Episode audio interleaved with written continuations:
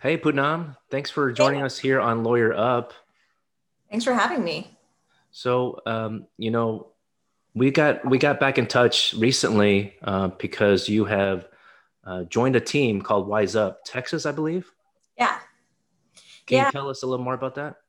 Yeah, sure. So, um, you know, I well, I know John from we're both attorneys. We're both Asian attorneys. We've kind of networked in the same circles, um, and I we we have a lot of I guess same interests. Um, one of them probably being being a good citizen, being politically active. So, uh, except um, you are a San Antonio Spurs fan, I believe, and I'm a Mavericks fan. I and for folks listening from Houston, I have not defected the Houston Rockets. I can't do that. no, that's good. I'm glad you didn't do that. Um, but yeah, I'm originally from San Antonio, um, lived in Dallas and Houston and um, Austin, so I've kind of covered the Texas map. But yes, Spurs forever. But um, I joined Wise Up Texas, which is a nonprofit. It's a 501c3. It's uh, homegrown here in Texas. Um, started in Austin, uh, really kind of as a uh, podcast, actually, five years ago, and a radio show. Um, and the goal of Wise Up Texas is to get South Asians involved in politics and um, engaged as a citizenry and empowered, educated, um, active. And it's transformed from a podcast to a full social media platform mm-hmm. and to in person gatherings back when we were able to do that. Um, this past year, I um, helped host and manage the podcast. We interviewed a ton of elected officials, um, including like US Senate candidate MJ Hegar mm-hmm. and US Congresswoman Lizzie Fletcher. Just really um, cool experience to get to interview a lot of people and give our listeners a chance to make informed uh, voting decisions. That's great. I really uh, liked it, and you know, follow y'all to listen to some of the podcasts. Um, I need to catch up, but I think it's great because you know, like you said, is non nonpartisan. Uh, really get you, and when it's nonpartisan, you can really get the feel of uh, understand who that that candidate is. Right, their their guard is hopefully a little bit more down than normal, unlike a you know political ad you see on TV. But um, yeah, and I think um, you know we did our best to get people on both sides of the aisle too. So there were some races that we actually cover the candidates on both sides, um, and I tried to do my best to always extend invitations on on both sides. So. Um, and you can just tell by the tone of the interviews that I am conducting the interview in a nonpartisan fashion. And I think that's really important in this space we live in right now in politics things are really polarized. And when you read the news or um, are trying to take in information, you're often bombarded and think, well, gosh, this seems so one sided. So we're providing a kind of clear view to give people the chance to decide on their own. And uh, I mean, it's a it's a great it's a great start because there's so many there's so many issues to talk about, right? We don't we there's on one side, you know, one one politician candidate could could probably, you know, they're probably trying. They unfortunately these days they're playing like identity politics, right? And I think you and I agree that um, we we try to want stay away from that. And have you been able to like when you're in your interviewing uh, candidates, been able to kind of ask in a more broad way? Yeah, I mean, I, so one interesting thing I always ask candidates actually is what do you have to say to our listeners and followers who are predominantly South Asian? Um, that question, they always kind of know it's coming, but some of them seem to have a more natural answer for it than others. And some candidates are kind of caught off guard. I will be honest, I think some people are like, what is a South Asian? And how is that different from an Asian? you know, like some people are still kind of understanding these things. Right. Um, and the question really isn't attend- intended to say, well, for South Asians, I'm going to make sure that, you know, they get this special package. You know, that's not really the point of those questions. The point is to understand that we live in this diverse nation where your voters look like all different kinds of people. And so you need to be able to speak to people sincerely and honestly um, from all walks of life. And that's kind of what we're really like getting at with that question is what do you have to say to your to your South Asian constituents? Um, no matter really even rural districts, urban districts, you know, South Asians and Asians live all over the country. Um, and so our question is just really, it is a broad question. It's not intended to kind of get them into identity politics in any way. Great. I'm glad y'all do that. Um, yeah, that's in my mind. It's, um, you know, yeah, like I said, not like a special package, but that they're more considerate of all communities, right?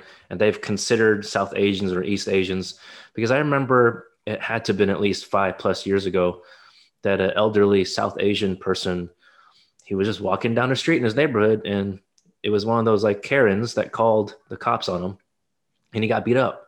And yeah. So one of those like, and I think it was, it could have been a North, North Texas, Dallas area, but, um, yeah, I remember that story. And um, another, there was another one too, you know, just shortly after I think the 2016 election um, that a South Asian man was sitting in a diner and a man came in and basically said, like, go back to where you're from or something of that sort and shot and killed him. Oh, wow. Sort of super heinous. Jeez. So, yeah, I mean, that that has been a real reality in the last um, four years is the uptick of hate crimes. Mm-hmm. Towards the South Asian and East Asian community and a lot of other communities. Um, something that I think people are expecting to change um, with this new administration, with greater leadership kind of um, helping to quell that type of attitude. Right. Which, in a way, it seems kind of strange because, like, okay, these people who were, you know, now overtly acting this way the past four years are just going to go back into their little, little, hole, I guess you can say. Like, they're not going to act like. I hope. I mean, I hope so. Um, We'll yeah. See. Yeah. Like, I don't think we can solve all those problems with one election, but hopefully we can keep more people safe. Mm-hmm. For sure.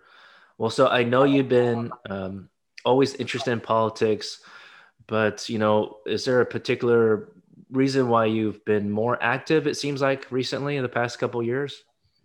Yeah, you know, it was interesting when you asked me that because um, I, in my mind, I've been politically active my whole life, but you know, those those moments do ebb and flow. Um, I was a political science undergrad major, um, went to UT Austin and did a lot of lobbying at the Capitol actually on mm. different issues, um, voter ID laws, um, human rights issues. Uh, so I've kind of always seen myself as very politically active. I will say, like, a legal career requires your 100% time and energy. And um, I went to law school and then joined a corporate international law firm. I focus on employment law. Um, and I, I think in some ways I was kind of just an active citizen in my own, right, in the kind of four corners of my home in my life. But maybe had put down the microphone on that and didn't see myself as somebody that needed to um, talk about it as much. And I think a lot of that also has to do with there's kind of this idea like, should I talk about politics? That's one of those subjects people don't want to touch that much. And you're right. kind of feeling out your space in the world and networking as a young lawyer. You don't want to like, alienate anyone.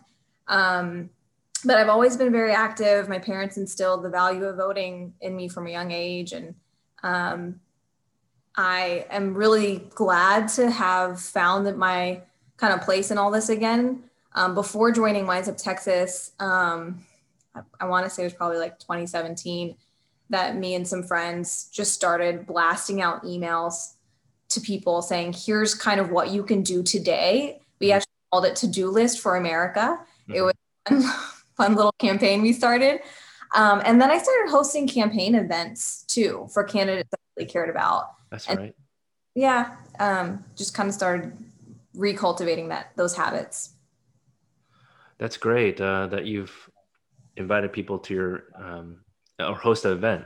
Uh, I think I kind of did that when we had when I lived back in Bishop um, Bishop Arts District in Dallas. Uh, but it was more like an outdoor event pre-pandemic. Actually, it was like a race, so it got had uh, him had him you know have a chance to meet the neighbors basically. So because I think these days, especially pandemic, people are just you know behind the camera, of course. So it just gives people more face time. Yeah.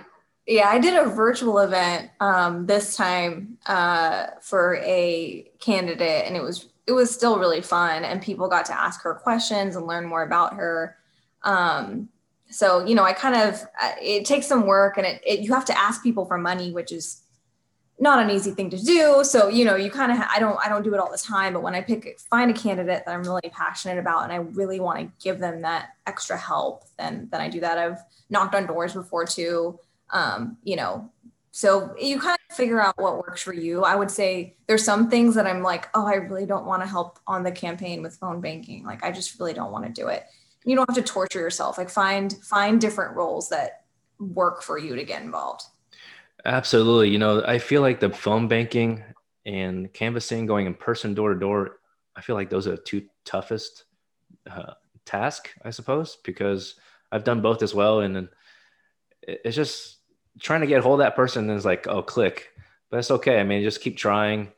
Uh, you never know. You might meet get a couple more voters that normally would just stayed home right?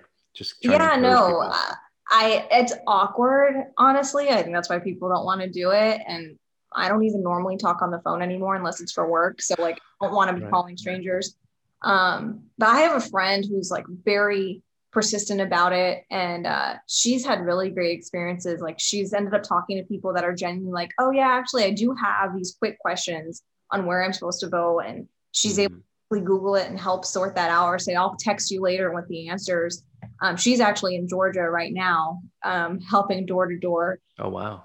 Yeah, she's an attorney as well. So like, eh, you know, a lot of people are, I think are feeling the, the passion right now and getting really involved. Oh, that's great to hear. She's um, extending her time that way. That's very nice of her. Yeah. Um, yeah, I think with my uh, with my household situation, having a baby, I have to have to do everything virtual as much as best I can. Yeah, yeah, and then there wasn't as much door to door to do this year. You know, I think a lot of a lot of campaigns didn't even really go that route. So, um, but I I kind of want to tell your listeners that there's easier and and kind of like ways to get your foot in on this without being like I have to host an event and I have to start going door to door. Mm-hmm. Um, you know, I, I think the the first thing to do is really take a moment and check who all your elected officials are they might have changed um, recently with an election. So, you know, just make sure you've kind of taken a moment, put that on your like New Year's resolutions list to take a moment and, you know, double check who represents you in your state house and the US House and the US Senate. And then your mayor, your city council, and your district attorney are all really good people to kind of just make a list. And, you know, I, I'm, I say that very sincerely because I myself often will forget or I will um, have moved. Like I moved uh, a year and a half ago from not that far, but I didn't double check, and I was like, oh, it turns out this person actually doesn't represent me anymore. I thought I thought they would, but they didn't. So yeah, that's a good things. that's a good point because you know I've it's two years now since I moved out of the two and a half years since I moved from Dallas, and now it's uh, at least half the council, more than half the council are different, different faces. So you just never know. And yeah, some some positions like every two or four years. Um, yeah, yeah. Some out. of them are every two years, and they're changing. And so, take a minute and look. Take take a minute and double check your voter registration, um, and encourage your friends and family to do the same. But that's real. I mean, th- that's kind of step one, and then, um, in my opinion, step two is like, don't be shy. Um, mm-hmm. Start getting in more of a habit of emailing and contacting your elected officials. Um, that's their job, literally, is to serve us and to hear from us and to address our needs. Yeah, absolutely. And I now come to think of it, at least for even judges, their email addresses are all on the website, so it's very easy to access them. Yeah, and I, I think for those of us that have phone phobia and behind a computer, um, the email thing is really easy. I I actually, you know, this summer after George Floyd was murdered, I was kind of like, where do I even begin? And and I say this sincerely as somebody who considers myself to be politically engaged. And um, I decided to email the mayor in the suburb where I live. I live in Bedford, in mm-hmm. And um, I was like, I'll just shoot him an email and kind of say, this is on my mind. I, I don't want Bedford to become the next city on the news for a fatality like this. Like, what mm-hmm. are we doing?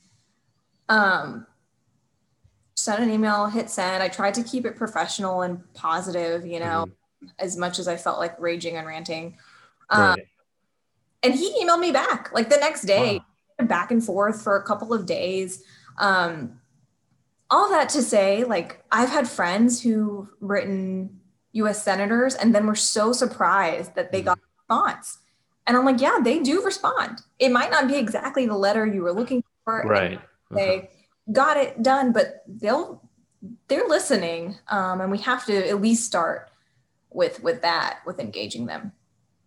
Yeah, I remember last time I emailed a city councilman in Dallas. He, um, he was pretty quick. He was prompt you know whether it was him specifically or you know his team it right. it was very helpful to see a response in that situation. Mm-hmm. uh, now those are great two great points. Thanks for that. I guess i'll have to start going back to my mass email strategy like you said.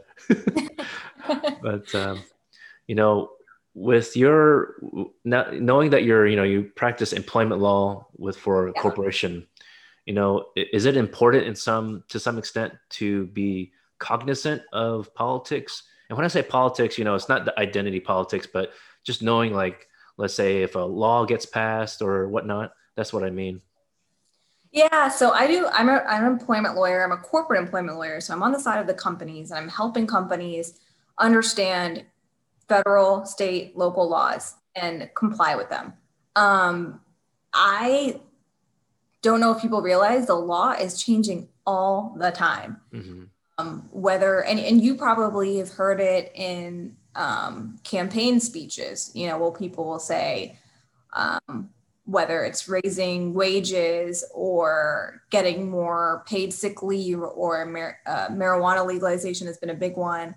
Um, that has an effect, obviously, on the workplace and, and how we um, handle things at work. So um, you know, a lot of employers, I always, I always am kind of, um, I'm always one to say a lot of employers are actually staying on this and doing a good job. Like uh, most employers want to get this right. So they're following the law, trying to figure out the law. The law is changing quickly though. Right. And it certainly doesn't hurt for employees to understand what is happening, uh, what's in the pipeline. And, and when elected officials are saying, I'm going to raise the minimum wage, and and that's something of importance to you that's the kind of thing you want to hold them accountable on you know is is um, and writing your elected officials about those issues that they promised you.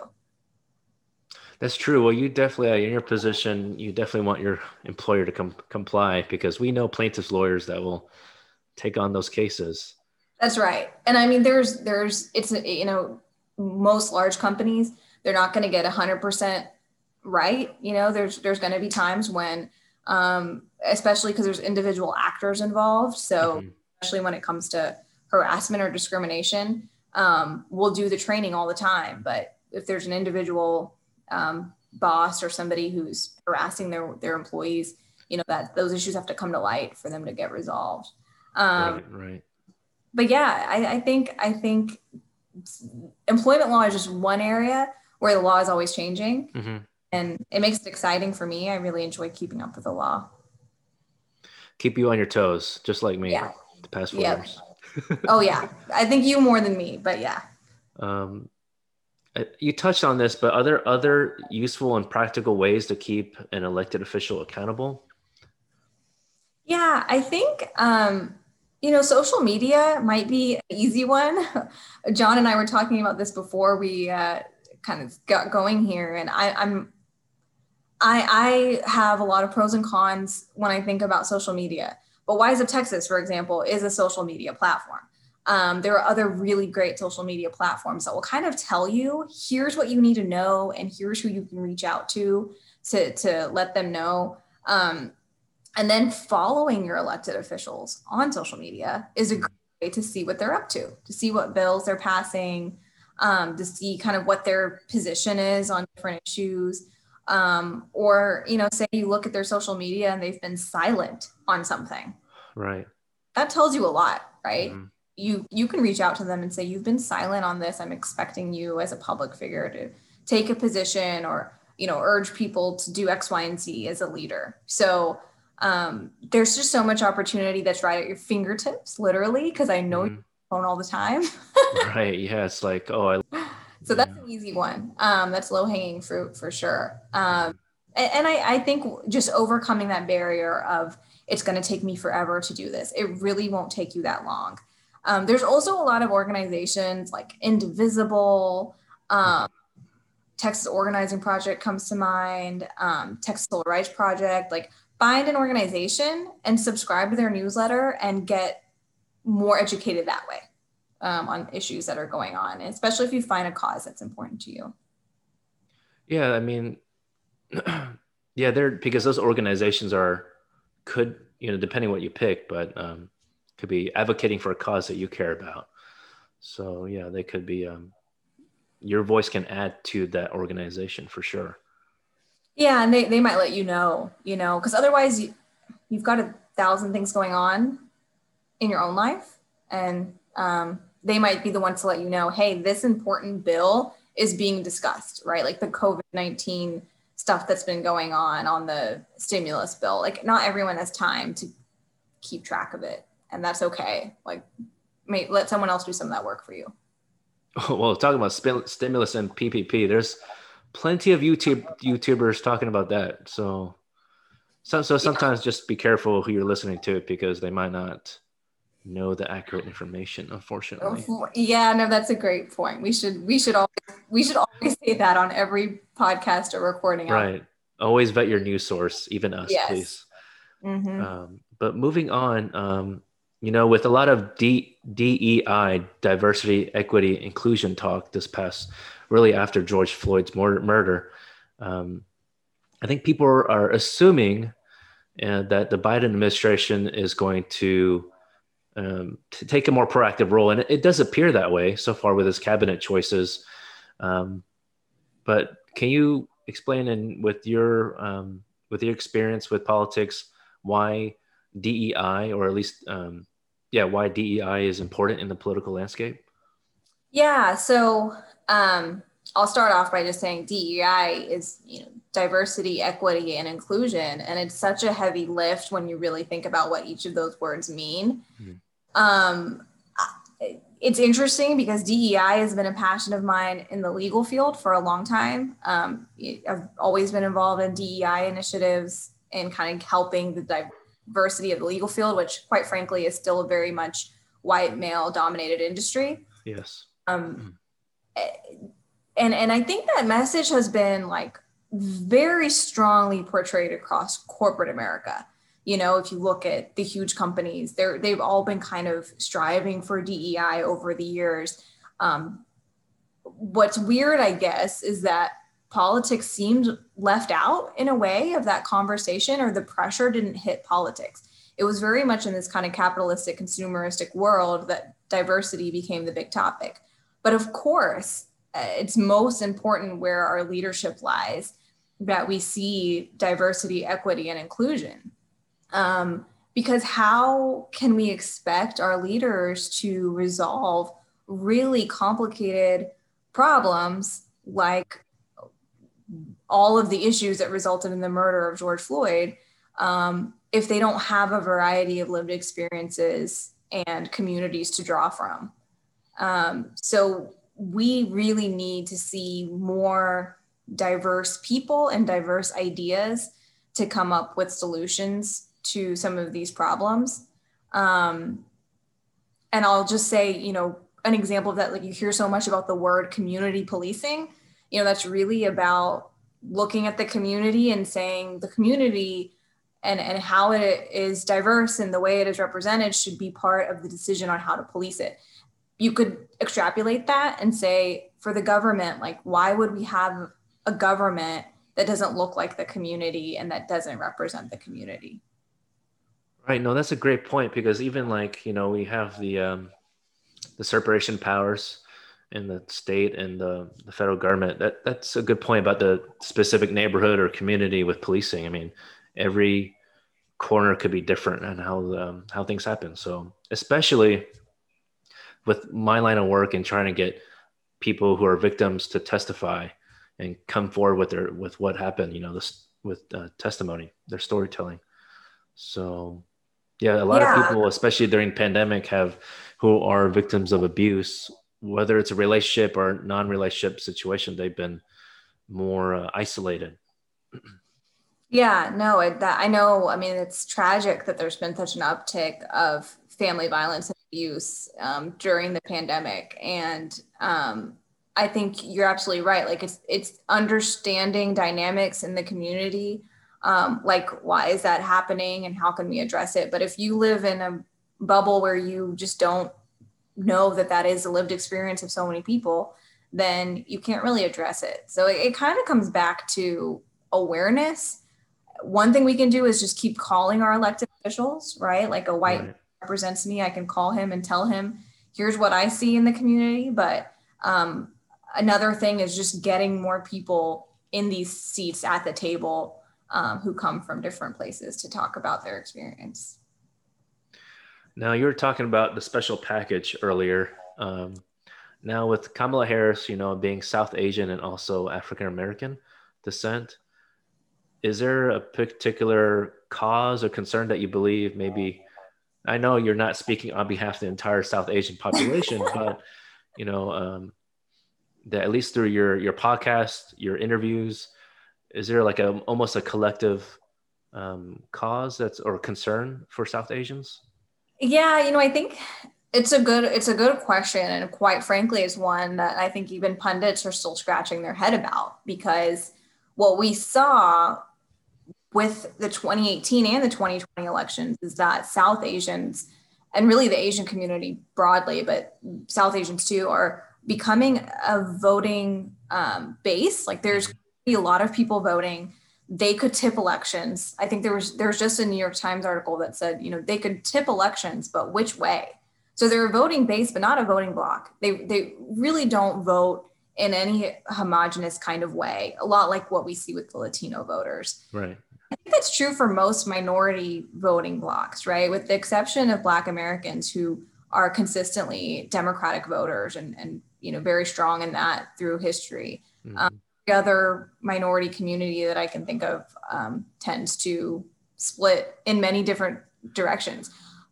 But I will say there are some issues. Um, I, I think it's it's the stuff that really ends up being the nonpartisan stuff so education, with which you know both sides will say they are working towards healthcare, um, mm-hmm. which sides will say they're working towards. You really have to do your homework there. Um, and I see what you're saying. yeah, um, you know, those are kind of two really big ones in economic opportunity. That just that whole concept of achieving that American dream, upward mobility.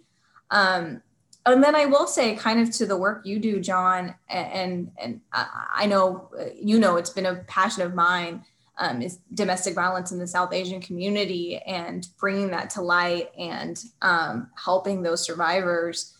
Um, I think you know Biden is is kind of the one of the main people behind the Violence Against Women's Act, and hopefully issues like that can get um, more attention.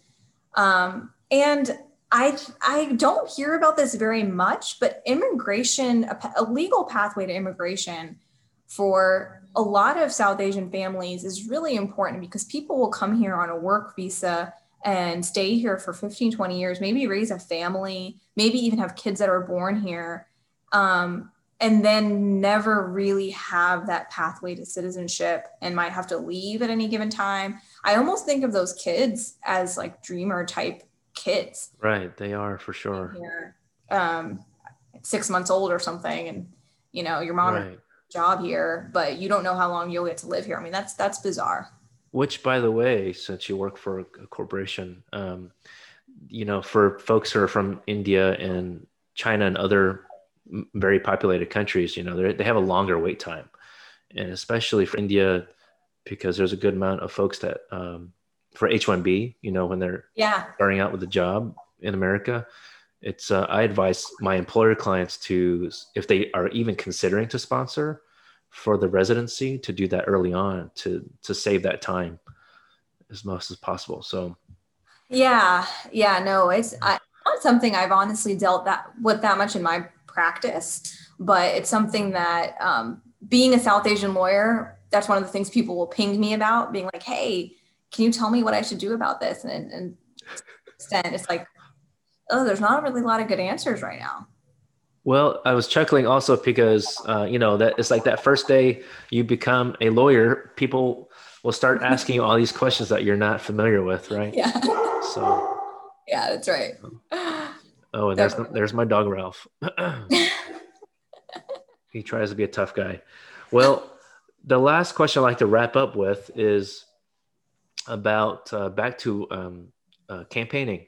In terms of you know, in both of our fields, it's it's still important to know who your judicial candidate is. You mentioned that earlier. Um, that you were going to, at least with Wise Up Texas, you're going to interview some judicial candidates, or I mean, not candidates, but current judges, presiding yeah. judges.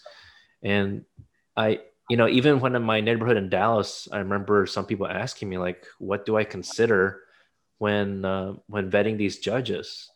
And so, do you have some thought on that? Yeah. Um, so I think that a lot of people, when they get to their ballot and the judges come up, they're like, I don't know anything about this. And a lot of those maybe get left blank. Uh, maybe you're just guessing. Maybe you go by party line.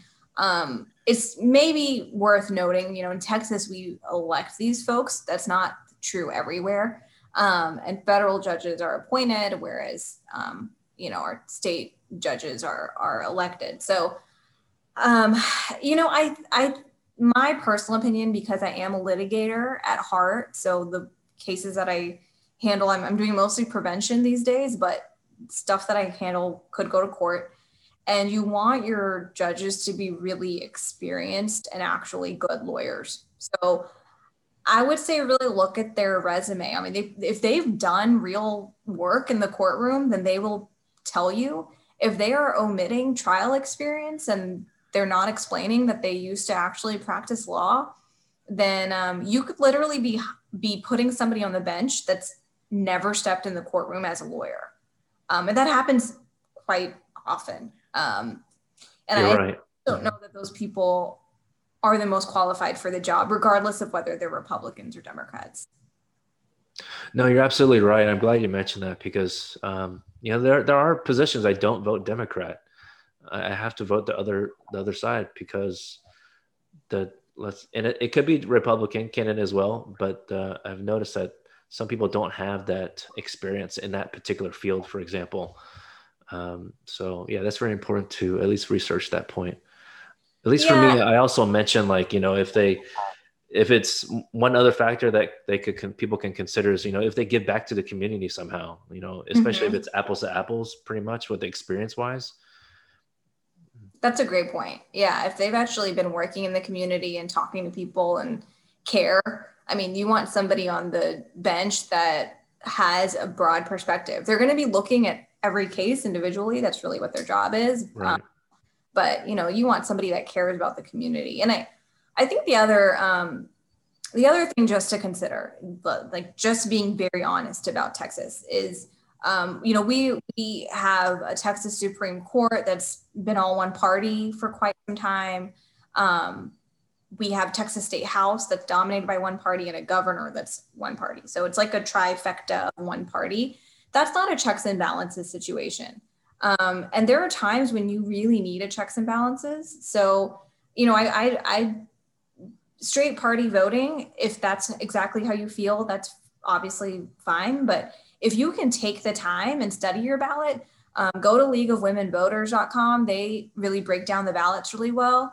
And um, next time you're voting, you know, consider looking at the candidates and figuring out what makes the most sense. But if we can stop having all of one party, um, that's always going to be a good thing, right? That's diversity right. of that's important. Um, right, right. Well, I preferably, in my opinion, I think at least for judicial races, there should not be a identity parties. politics or a party associated with it. Yeah, I think um, there. I, I've used to be pretty strong in that opinion. That why do we even have elected judges? It's it's a mess. Um, I'm kind of confused on it now because at least it's a democratic process and and you know it's not just friends appointing friends, but right. to for office takes a ton of money and resources and time and that's all time and money that you're not able to give back to the community as a leader. Right. Um, so yeah, I kind of see it a little bit as a, a rat race. I hate to use that phrase for our judges because yeah, yeah. But but it's a lot of uh, time right. and money. Well, you know, in. I believe in California it's like an open open election, so it's not segmented off like in Texas. Where in California, you know, in one particular ballot, you can vote for Republican or Democrat for the primary. I mean, that's cool. Yeah. Yeah, yeah, and I, I mean, you can even run like city council positions are nonpartisan um, races. So technically, um, although you know you kind of often know where people lie, um, mm-hmm. have some nonpartisan candidacies where people are on both the Democratic and the prime, you know, Republican ballot. Um, that could be a good way to resolve it. But I think people look at judges and they're like, that's not really important to me, but it is especially if you've gotten impassioned about criminal justice over the last um, Absolutely. year. You know, the Criminal Court of Appeals in Texas is like the Supreme Court for criminal issues. Mm-hmm. And it's really important that you kind of pay attention and see who our criminal court judges are.